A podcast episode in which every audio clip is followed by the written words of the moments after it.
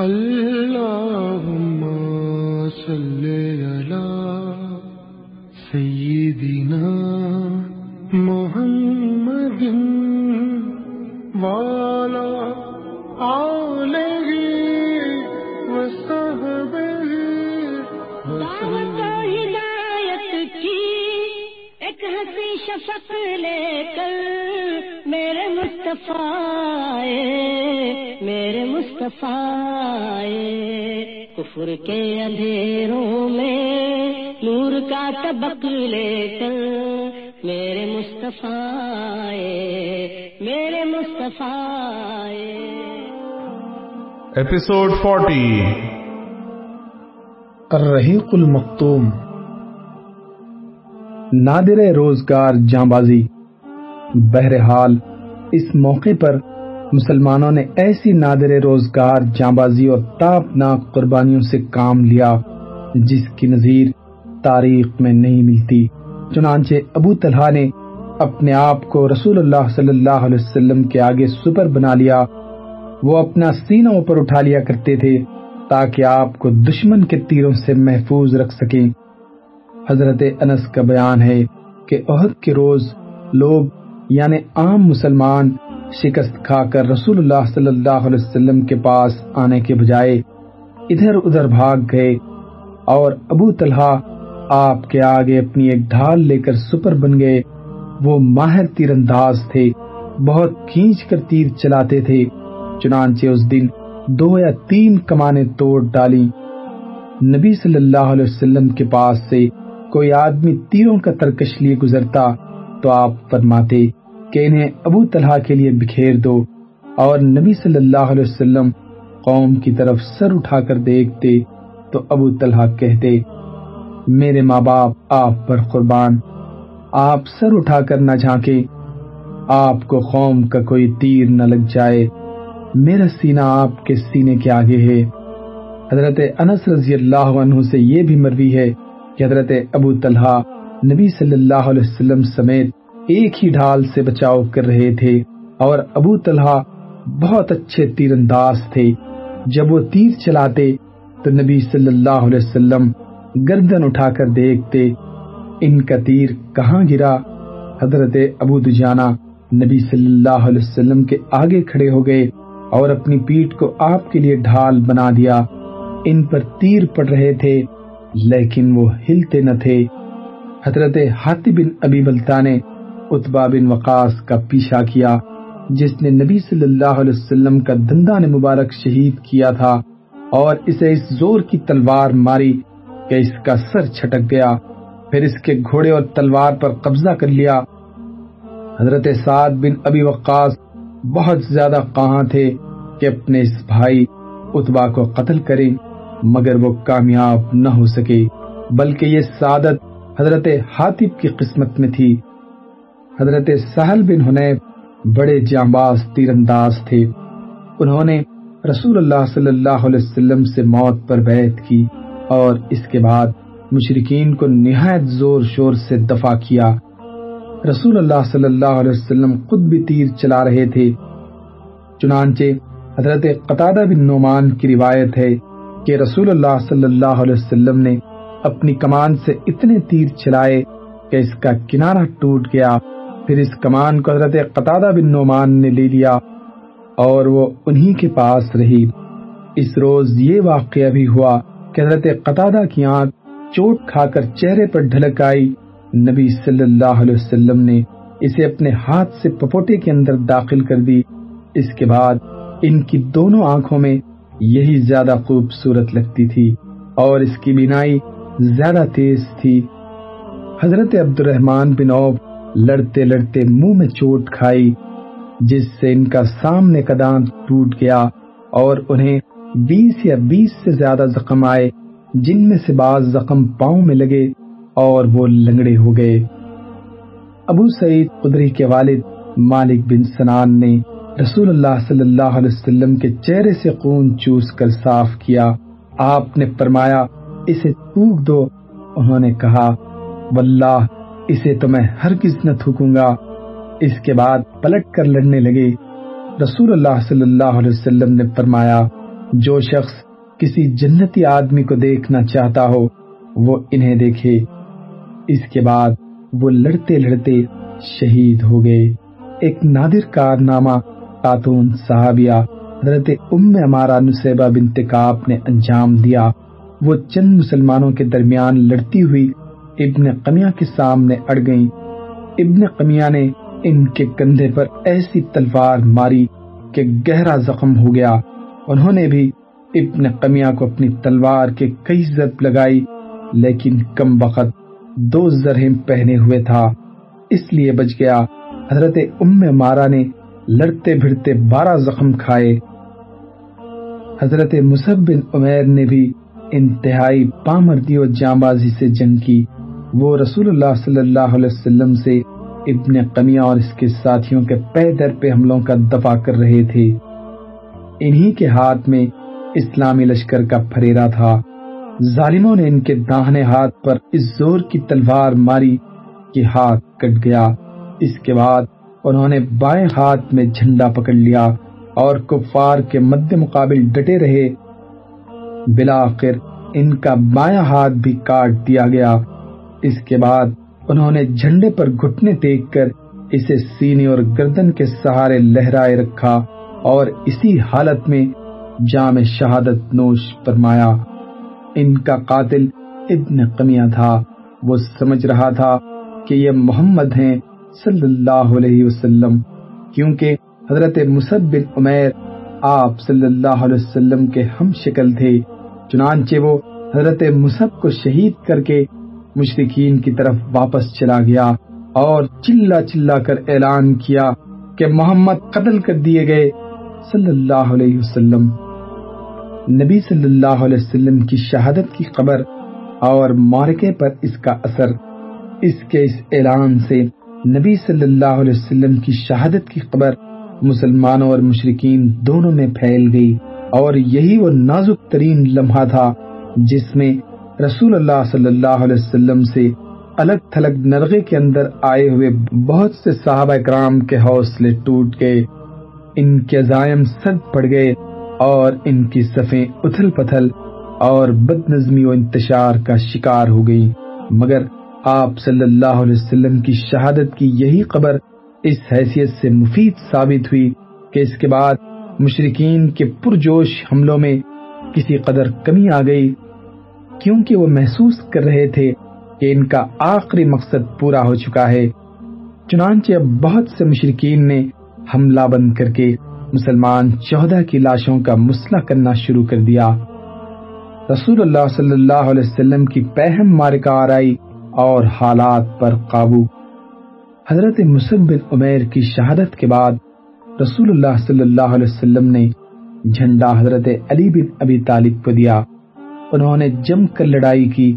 وہاں پر موجود باقی صحابہ کرام نے بھی بے مثال جانبازی اور سرفروشی کے ساتھ دفاع اور حملہ کیا، جس سے بلا کر اس بات کا امکان پیدا ہو گیا کہ رسول اللہ صلی اللہ علیہ وسلم مشرقین کی صفیں چیر کر نرغے میں آئے ہوئے صحابہ کرام کی جانب راستہ بنائے چنانچہ آپ نے قدم آگے بڑھایا اور صحابہ کرام کی جانب تشریف لائے۔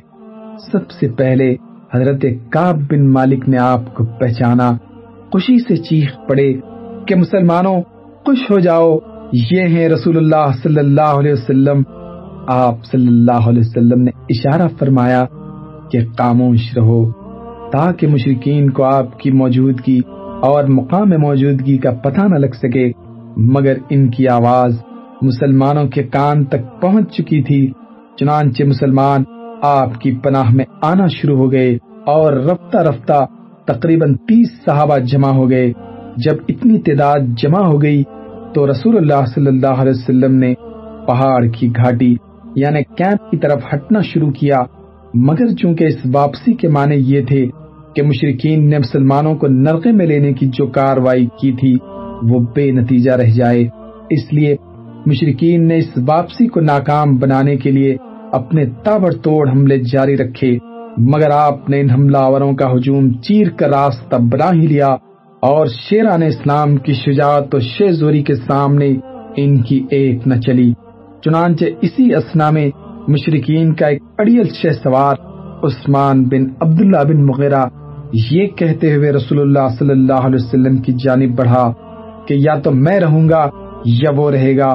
ادھر رسول اللہ صلی اللہ علیہ وسلم بھی دو دو ہاتھ کرنے کے لیے ٹھہر گئے، مگر مقابلے کی نوبت نہ آئی، کیونکہ اس کا گھوڑا ایک گڑھے میں گر گیا اور اتنے میں حارث بن سما نے اس کے پاس پہنچ کر اس سے للکارا اور اس کے پاؤں پر اس زور کی تلوار ماری کہ وہیں بٹھا دیا۔ پھر اس کا کام تمام کر کے اس کے ہتھیار لے لیے اور رسول اللہ صلی اللہ علیہ وسلم کی خدمت میں آ گئے۔ مگر اتنے میں مکی فوج کے ایک دوسرے سوار عبداللہ بن جابر نے پلٹ کر حضرت حارث بن سما پر حملہ کر دیا اور ان کے کندھے پر تلوار مار کر زخمی کر دیا۔ مگر مسلمانوں نے لپک کر انہیں اٹھا لیا اور ادھر قطرات سے کھیلنے والے مرد مجاہد حضرت ابو دجانا جنہوں نے آج سخ پٹی باندھ رکھی تھی، عبداللہ بن جابر پر ٹوٹ پڑے اور اسے ایسی تلوار ماری کہ اس کا سر اڑ گیا۔ کرش میں قدرت دیکھیے۔ کہ اسی خوریز مار دھاڑ کے دوران مسلمانوں کو نیند کی جھپکیاں بھی آ رہی تھی اور جیسا کہ قرآن نے بتلایا، یہ اللہ کی طرف سے امن و تمانیت تھی۔ ابو طلحہ کا بیان ہے کہ میں بھی ان لوگوں میں تھا جن پر عہد کے روز نیند چھا رہی تھی۔ یہاں تک کہ میرے ہاتھ سے کئی بار تلوار گر گئی۔ حالت یہ تھی کہ وہ گرتی تھی اور میں پکڑتا تھا، پھر گرتی تھی اور پھر پکڑتا تھا۔ خلاصہ یہ کہ اس طرح کی جانبازی اور جان سپاری کے ساتھ یہ دستہ منظم طور سے پیچھے ہٹتا ہوا پہاڑ کی گھاٹی میں واقع کیمپ تک جا پہنچا اور بقیہ لشکر کے لیے بھی اس محفوظ مقام تک پہنچنے کا راستہ بنا دیا۔ چنانچہ باقی ماندہ لشکر بھی اب آپ کے پاس آ گیا اور حضرت خالد کی فوجی قریت رسول اللہ صلی اللہ علیہ وسلم کی فوجی قریت کے سامنے ناکام ہو گئی۔ ابئی بن قلف کا قتل ابن ساخ کا بیان ہے کہ جب رسول اللہ صلی اللہ علیہ وسلم گھاٹی میں تشریف لا چکے ابئی بن قلف یہ کہتا ہوا آیا کہ محمد کہاں ہے؟ یا تو میں رہوں گا یا وہ رہے گا۔ صحابہ نے کہا، یا رسول اللہ، ہم میں سے کوئی اس پر حملہ کرے۔ رسول اللہ صلی اللہ علیہ وسلم نے فرمایا، اسے آنے دو۔ جب قریب آیا تو رسول اللہ صلی اللہ علیہ وسلم نے حارث بن سما سے ایک چھوٹا سا نیزا لیا اور لینے کے بعد جھٹکا دیا۔ تو اس طرح لوگ ادھر ادھر اڑ گئے۔ جیسے اونٹ اپنے بدن کو جھٹکا دیتا ہے تو مکھیاں اڑ جاتی ہیں۔ اس کے بعد آپ اس کے مد مقابل پہنچے۔ اس کی قود اور زرہ کے درمیان حلق کے پاس تھوڑی سی جگہ کھلی دکھائی پڑی۔ آپ صلی اللہ علیہ وسلم نے اسی پر ٹکا کر ایسا نظام مارا کہ وہ گھوڑے سے کئی بار لڑک لڑک گیا، جب قریش کے پاس گیا۔ درم حال یہ کہ گردن میں کوئی بڑی خراش نہ تھی، البتہ خون بند تھا اور بہتا نہ تھا۔ تو کہنے لگا، مجھے واللہ محمد نے قتل کر دیا۔ لوگوں نے کہا اللہ کی قسم تمہارا دل چلا گیا ہے، ورنہ تمہیں واللہ کوئی خاص چوٹ نہیں ہے۔ اس نے کہا، وہ مکے میں مجھ سے کہہ چکا تھا کہ میں تمہیں قتل کروں گا۔ اس لیے اللہ کی قسم، اگر وہ مجھ پر تھوک دیتا تو بھی میری جان چلی جاتی۔ بلا کر اللہ کا یہ دشمن مکہ واپس ہوتے ہوئے مقام صرف پہنچ کر مر گیا۔ ابو الاسود نے حضرت عروا سے روایت کی ہے کہ یہ بیل کی طرح آواز نکالتا تھا اور کہتا تھا، اس ذات کی قسم جس کے ہاتھ میں میری جان ہے، جو تکلیف مجھے ہے، اگر وہ ذل مجاز کے سارے باشندوں کو ہوتی تو وہ سب کے سب مر جاتے۔ حضرت طلحہ نبی صلی اللہ علیہ وسلم کو اٹھاتے ہیں۔ پہاڑ کی طرف نبی صلی اللہ علیہ وسلم کی واپسی کے دوران ایک چٹان پڑ گئی۔ آپ صلی اللہ علیہ وسلم نے اس پر چڑھنے کی کوشش کی، مگر چڑھ نہ سکے۔ کیونکہ ایک تو آپ کا بدن بھاری ہو چکا تھا، دوسرے آپ نے دوہری زرہ پہن رکھی تھی اور پھر آپ کو سخت چوٹیں بھی آئی تھی لہذا حضرت طلحہ بن عبید اللہ نیچے بیٹھ گئے اور آپ کو سوار کر کے کھڑے ہو گئے۔ اس طرح آپ چٹان پر پہنچ گئے۔ آپ نے فرمایا، طلحہ نے جنت واجب کر لی۔ مشرقین کا آخری حملہ۔ جب رسول اللہ صلی اللہ علیہ وسلم گھاٹی کے اندر اپنی قیادت گاہ میں پہنچ گئے، تو مشرقین نے مسلمانوں کو ذکر پہنچانے کی آخری کوشش کی۔ ابن ساخ کا بیان ہے کہ اسی اسنا میں رسول اللہ صلی اللہ علیہ وسلم گھاٹی کے اندر تشریف فرما تھے۔ ابو سفیان اور خالد بن ولید کی قیادت میں مشرقین کا ایک دستہ چڑھایا۔ رسول اللہ صلی اللہ علیہ وسلم نے دعا فرمائی کہ اے اللہ، یہ ہم سے اوپر نہ جانے پائیں۔ پھر حضرت عمر بن قطاب اور مہاجرین کی ایک جماعت نے لڑا کر انہیں پہاڑ سے نیچے اتار دیا۔ مغازی اموی کا بیان ہے کہ مشرقین پہاڑ پر چڑھائے تو رسول اللہ صلی اللہ علیہ وسلم نے حضرت سعد سے فرمایا، ان کے حوصلے پست کرو یعنی انہیں پیچھے دھکیل دو۔ انہوں نے کہا میں تنہا ان کے حوصلے کیسے پست کروں؟ اس پر آپ صلی اللہ علیہ وسلم نے تین بار یہی بات دہرائی۔ بلا کر حضرت سعد نے اپنے ترکش سے ایک تیر نکالا اور ایک شخص کو مارا تو وہ وہی ڈھیر ہو گیا۔ حضرت سعد کہتے ہیں کہ میں نے پھر اپنا تیر لیا، اسے پہچانتا تھا۔ پھر دوسرے کو مارا تو اس کا بھی کام تمام ہو گیا۔ اس کے بعد پھر تیر لیا۔ اسے پہچانتا تھا اور اس سے تیسرے کو مارا تو اس کی بھی جان جاتی رہی۔ اس کے بعد مشرقین نیچے اتر گئے۔ میں نے کہا، یہ مبارک تیر ہے۔ پھر میں نے اسے اپنے ترکش میں رکھ لیا۔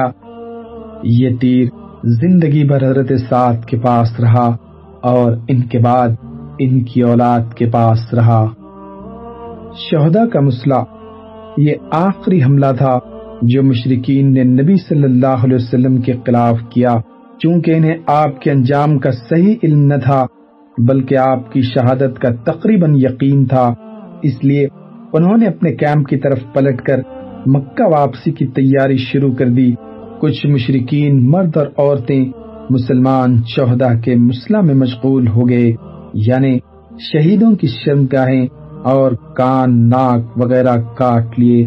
پیٹ چیر دیے ہند بنت اتبا نے حضرت حمزہ رضی اللہ عنہ کا کلیجہ چاک کر دیا اور منہ میں ڈال کر چبایا اور نگلنا چاہا، لیکن نگل نہ سکی تو تھوک دیا اور کٹے ہوئے کانوں اور ناکوں کا پازیب اور ہار بنایا۔ آخر تک جنگ لڑنے کے لیے مسلمانوں کی مستعدی۔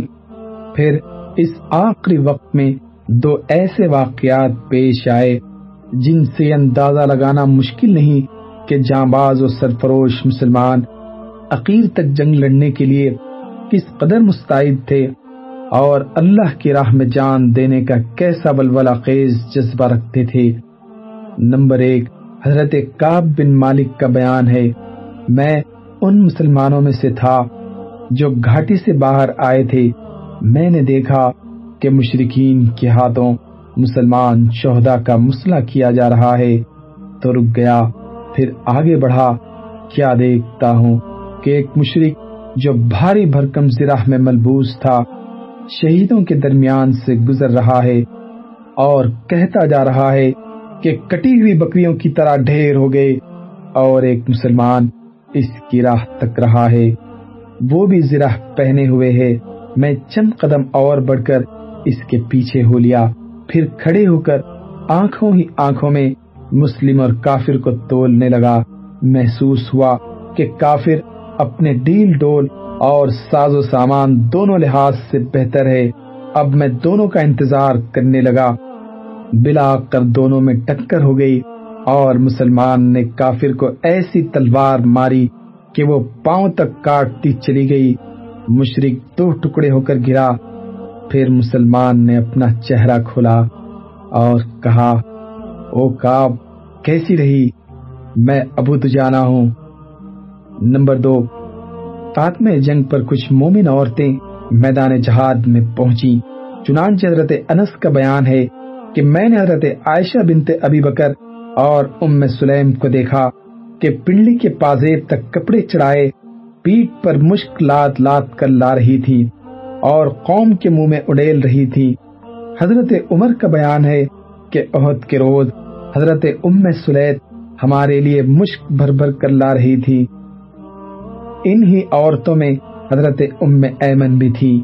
انہوں نے جب شکست خوردہ مسلمانوں کو دیکھا کہ مدینے میں گھسنا چاہتے ہیں، تو ان کے چہروں پر مٹی پھینکنے لگی اور کہنے لگی، یہ سوت کاٹنے کا تکالا لو اور ہمیں تلوار دو۔ اس کے بعد تیزی سے میدان جنگ پہنچی اور زخمیوں کو پانی پلانے لگی۔ ان پر ہبان بن ارقا نے تیر چلایا۔ وہ گر پڑی اور پردہ کھل گیا۔ اس پر اللہ کے دشمن نے بھرپور قیقا لگایا۔ رسول اللہ صلی اللہ علیہ وسلم پر یہ بات گراں گزری۔ اور آپ صلی اللہ علیہ وسلم نے حضرت سعد بن نبی وقاص کو ایک بے ریش تیر دے کر فرمایا اسے چلاؤ۔ حضرت سعد نے چلایا تو وہ تیر ہمان کے حلق پر لگا اور وہ چت گرا اور اس کا پردہ کھل گیا۔ اس پر رسول اللہ صلی اللہ علیہ وسلم اس طرح ہنسے کہ جڑ کے دانت دکھائی دینے لگے اور فرمایا، سعد نے ام من کا بدلہ چکا لیا۔ اللہ ان کی دعا قبول کرے۔ گھاٹی میں قرار یابی کے بعد جب رسول اللہ صلی اللہ علیہ وسلم نے گھاٹی کے اندر اپنی قیام گاہ میں ذرا قرار پایا، حضرت علی بن ابی طالب مہراج سے اپنی ڈھال میں پانی بھر لائے۔ کہا جاتا ہے مہراج پتھر میں بنا ہوا وہ گڑا ہوتا ہے جس میں زیادہ سا پانی آ سکتا ہو۔ اور کہا جاتا ہے کہ یہ عہد میں ایک چشمے کا نام تھا۔ بہرحال، حضرت علی نے وہ پانی نبی صلی اللہ علیہ وسلم کی خدمت میں پینے کے لیے پیش کیا۔ آپ صلی اللہ علیہ وسلم نے قدر ناگوار بو محسوس کی، اس لیے اسے پیا تو نہیں، البتہ اس سے چہرے کا خون دھو لیا اور سر پر بھی ڈال لیا۔ اس حالت میں آپ صلی اللہ علیہ وسلم فرما رہے تھے، اس شخص پر اللہ کا غضب ہو، جس نے اس کے نبی کے چہرے کو خون آلود کیا۔ حضرت سہل فرماتے ہیں، مجھے معلوم ہے کہ رسول اللہ صلی اللہ علیہ وسلم کا زخم کس نے دھویا، پانی کس نے بہایا اور علاج کس چیز سے کیا گیا۔ آپ صلی اللہ علیہ وسلم کے لخت جگر حضرت فاطمہ رضی اللہ عنہا، آپ صلی اللہ علیہ وسلم کا زخم دھو رہی تھی اور حضرت علی رضی اللہ عنہ ڈھال سے پانی بہا رہے تھے۔ جب حضرت فاطمہ رضی اللہ عنہ نے دیکھا کہ پانی کے سبب خون بڑھتا ہی جا رہا ہے، تو چٹائی کا ایک ٹکڑا لیا اور اسے جلا کر چپکا دیا، جس سے خون رک گیا۔ ادھر محمد بن مسلمہ شیریں اور کچھ ذائقہ پانی لائے۔ نبی صلی اللہ علیہ وسلم نے نوش فرمایا اور دعائیں خیر دی۔ زخم کے اثر سے نبی صلی اللہ علیہ وسلم نے ظہر کی نماز بیٹھے بیٹھے پڑھی اور صحابہ اکرام نے بھی آپ کے پیچھے بیٹھ ہی کر نماز ادا کی۔ ابو سفیان کی شماتت اور حضرت عمر سے دو دو باتیں۔ مشرقین نے واپسی کی تیاری مکمل کر لی تو ابو سفیان جبل عہد پر نمودار ہوا اور باواز بلند بولا، کیا تم میں محمد ہیں؟ صلی اللہ علیہ وسلم۔ لوگوں نے کوئی جواب نہیں دیا۔ اس نے پھر کہا، کیا تم میں ابو قحافہ کے بیٹے ہیں؟ لوگوں نے کوئی جواب نہ دیا۔ اس نے پھر سوال کیا کیا تم میں عمر بن قطاب ہیں؟ لوگوں نے اب کی مرتبہ بھی جواب نہ دیا، کیونکہ نبی صلی اللہ علیہ وسلم نے صحابہ کرام کو اس کا جواب دینے سے منع فرما دیا۔ ابو سفیان نے ان تین کے سوا کسی اور کے بارے میں نہ پوچھا، کیونکہ اسے اور اس کی قوم کو معلوم تھا کہ اسلام کا قیام ان ہی تینوں کے ذریعے ہے۔ بہرحال جب کوئی جواب نہ ملا تو اس نے کہا، چلو ان تینوں سے فرصت ہوئی۔ یہ سن کر حضرت عمر بے قابو ہو گئے اور بولے، او اللہ کے دشمن، جن کا تو نے نام لیا ہے، وہ سب زندہ ہیں اور ابھی اللہ نے تیری رسوائی کا سامان باقی رکھا ہے۔ اس کے بعد ابو سفیان نے کہا، تمہارے مقتولین کا مسئلہ ہوا ہے، لیکن میں نے نہ اس کا حکم دیا تھا اور نہ اس کا برا ہی منایا ہے۔ پھر نعرہ لگایا اولو حبل حبل بلند ہو۔ نبی صلی اللہ علیہ وسلم نے فرمایا، تم لوگ جواب کیوں نہیں دیتے؟ صحابہ نے عرض کیا کیا جواب دیں؟ آپ نے فرمایا، کہو، اللہ اعلی و عجل اللہ اعلی اور برتر ہے۔ پھر ابو سفیان نے نعرہ لگایا، لنا عزا ولا عزا لکم، ہمارے لیے عزا ہے اور تمہارے لیے عزا نہیں۔ نبی صلی اللہ علیہ وسلم نے فرمایا، جواب کیوں نہیں دیتے؟ صحابہ نے دریافت کیا کیا جواب دیں؟ آپ صلی اللہ علیہ وسلم نے فرمایا، کہو، اللہ مولانا ولا مولا لکم، اللہ ہمارا مولا ہے اور تمہارا کوئی مولا نہیں۔ اس کے بعد ابو سفیان نے کہا، کتنا اچھا کارنامہ رہا۔ آج کا دن جنگ بدر کے دن کا بدلہ ہے اور لڑائی ڈول ہے۔ حضرت عمر نے جواب میں کہا، برابر نہیں، ہمارے مختولین جنت میں ہیں اور تمہارے مختولین جہنم میں۔ اس کے بعد ابو سفیان نے کہا، عمر، میرے قریب آؤ۔ رسول اللہ صلی اللہ علیہ وسلم نے فرمایا، جاؤ، دیکھو کیا کہتا ہے۔ وہ قریب آئے تو ابو سفیان نے کہا، عمر، میں اللہ کا واسطہ دے کر پوچھتا ہوں، کیا ہم نے محمد کو قتل کر دیا ہے؟ صلی اللہ علیہ وسلم حضرت عمر نے کہا، واللہ نہیں، بلکہ اس وقت وہ تمہاری باتیں سن رہے ہیں۔ ابو سفیان نے کہا، تم میرے نزدیک ابن قمیہ سے زیادہ سچے اور راست باز ہو۔ بدر میں ایک اور جنگ لڑنے کا عہد و پیمان۔ ابن ساخ کا بیان ہے کہ ابو سفیان اور اس کے رفقا واپس ہونے لگے۔ ابو سفیان نے کہا، آئندہ سال بدر میں پھر لڑنے کا وعدہ ہے۔ رسول اللہ صلی اللہ علیہ وسلم نے ایک صحابی سے فرمایا، کہہ دو، ٹھیک ہے، اب یہ بات ہمارے اور تمہارے درمیان طے رہی۔ مشرقین کے موقف کی تحقیق۔ اس کے بعد رسول اللہ صلی اللہ علیہ وسلم نے حضرت علی بن ابی طالب کو روانہ کیا اور فرمایا، قوم کے پیچھے پیچھے جاؤ اور دیکھو وہ کیا کر رہے ہیں اور ان کا ارادہ کیا ہے۔ اگر انہوں نے گھوڑے پہلو میں رکھے ہوں اور اونٹوں پر سوار ہوں، تو ان کا ارادہ مکے کا ہے۔ اور اگر گھوڑوں پر سوار ہوں اور اونٹ ہانک کر لے جائیں، تو مدینے کا ارادہ ہے۔ پھر فرمایا، اس ذات کی قسم جس کے ہاتھ میں میری جان ہے، اگر انہوں نے مدینے کا ارادہ کیا، تو میں مدینے جا کر ان سے دو دو ہاتھ کروں گا۔ حضرت علی رضی اللہ عنہ کا بیان ہے کہ اس کے بعد میں ان کے پیچھے نکلا تو دیکھا کہ انہوں نے گھوڑے پہلو میں کر رکھے ہیں، اونٹوں پر سوار ہیں اور مکے کا رخ ہے۔ شہیدوں اور زخمیوں کی قبر گیری قریش کی واپسی کے بعد مسلمان اپنے شہیدوں اور زخمیوں کی کھوج قبر لینے کے لیے فارغ ہو گئے۔ حضرت زید بن ثابت کا بیان ہے کہ عہد کے روز رسول اللہ صلی اللہ علیہ وسلم نے مجھے بھیجا کہ میں سعد بن ربیہ کو تلاش کروں اور فرمایا کہ اگر وہ دکھائی پڑ جائیں تو انہیں میرا سلام کہنا اور یہ کہنا کہ رسول اللہ صلی اللہ علیہ وسلم دریافت کر رہے ہیں کہ تم اپنے آپ کو کیسا پا رہے ہو؟ حضرت زید کہتے ہیں کہ میں مقتولین کے درمیان چکر لگاتے ہوئے ان کے پاس پہنچا تو ان کی آخری سانس آ جا رہی تھی۔ انہیں نیزے، تلوار اور تیر کے ستر سے زیادہ زخم آئے تھے۔ میں نے کہا، اے اللہ کے رسول آپ کو سلام کہتے ہیں اور دریافت فرما رہے ہیں کہ مجھے بتاؤ اپنے آپ کو کیسا پا رہے ہو؟ انہوں نے کہا، رسول اللہ صلی اللہ علیہ وسلم کو سلام۔ آپ سے عرض کرو، یا رسول اللہ، جنت کی خوشبو پا رہا ہوں۔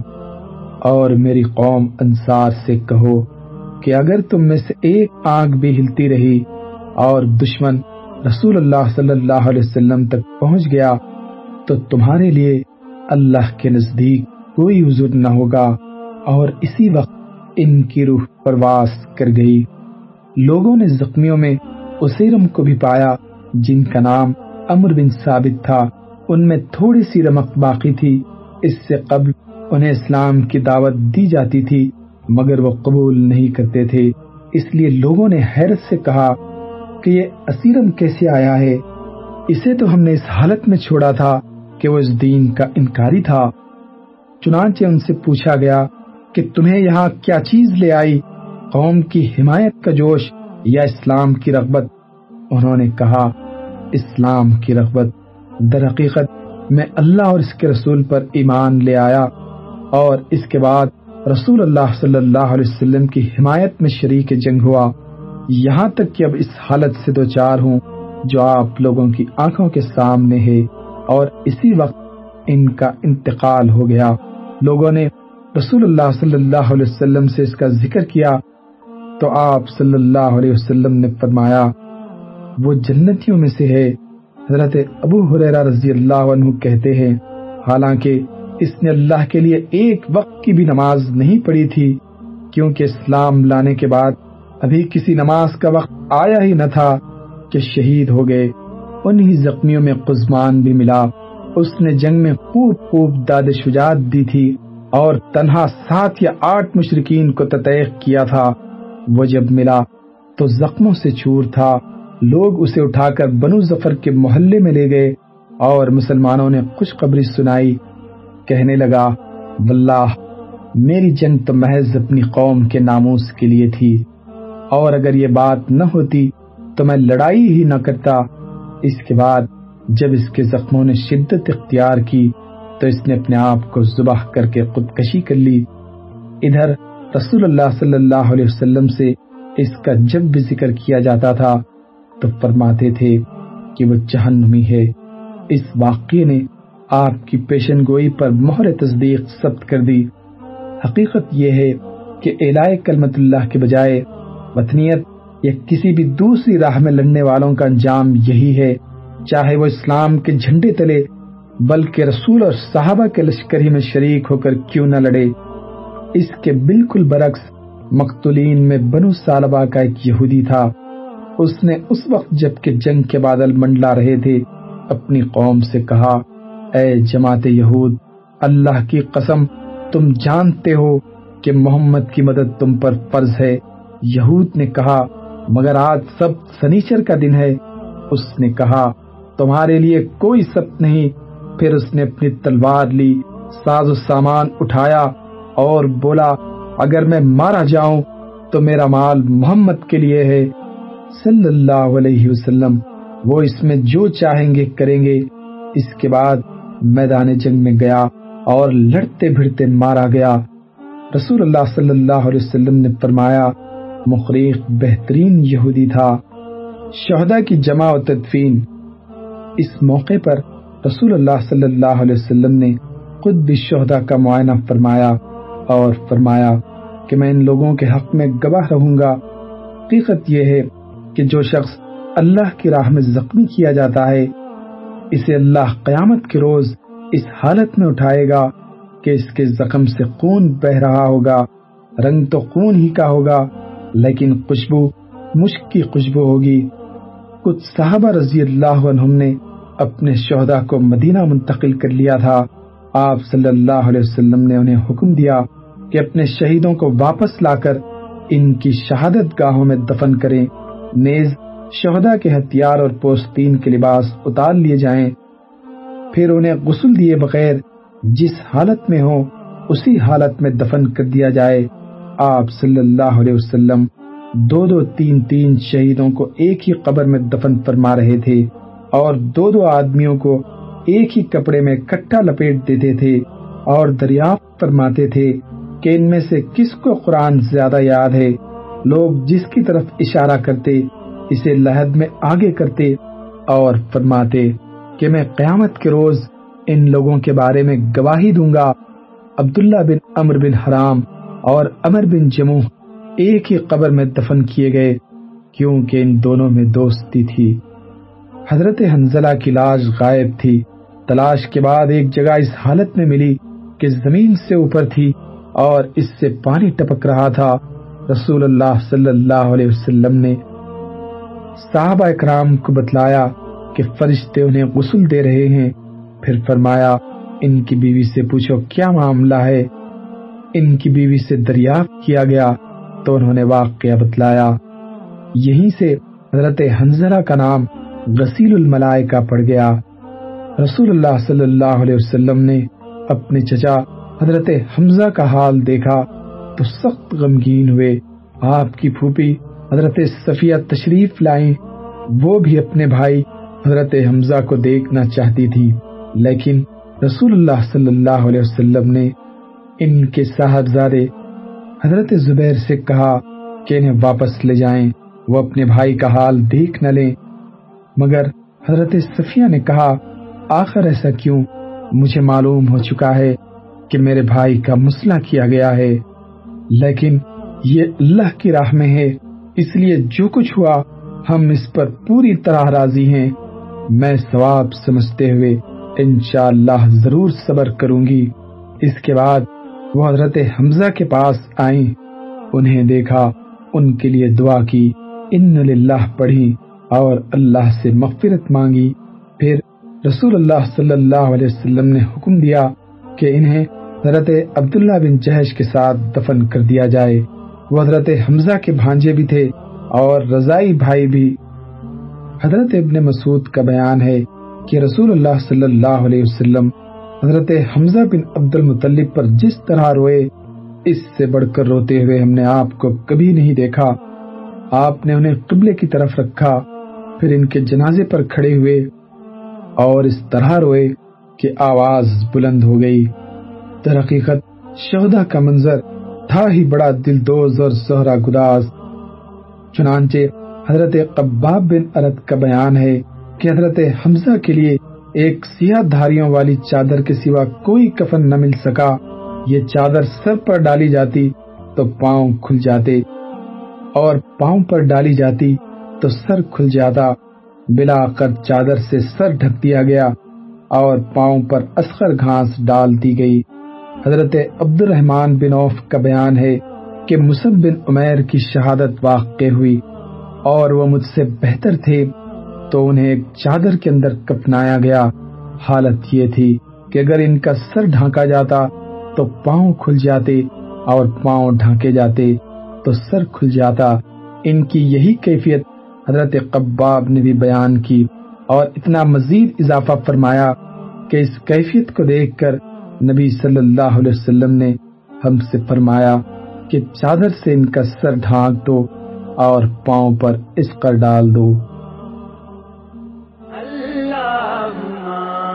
صلی علی محمد والا علیہ وصحبہ وسلم. اللہم صلی علی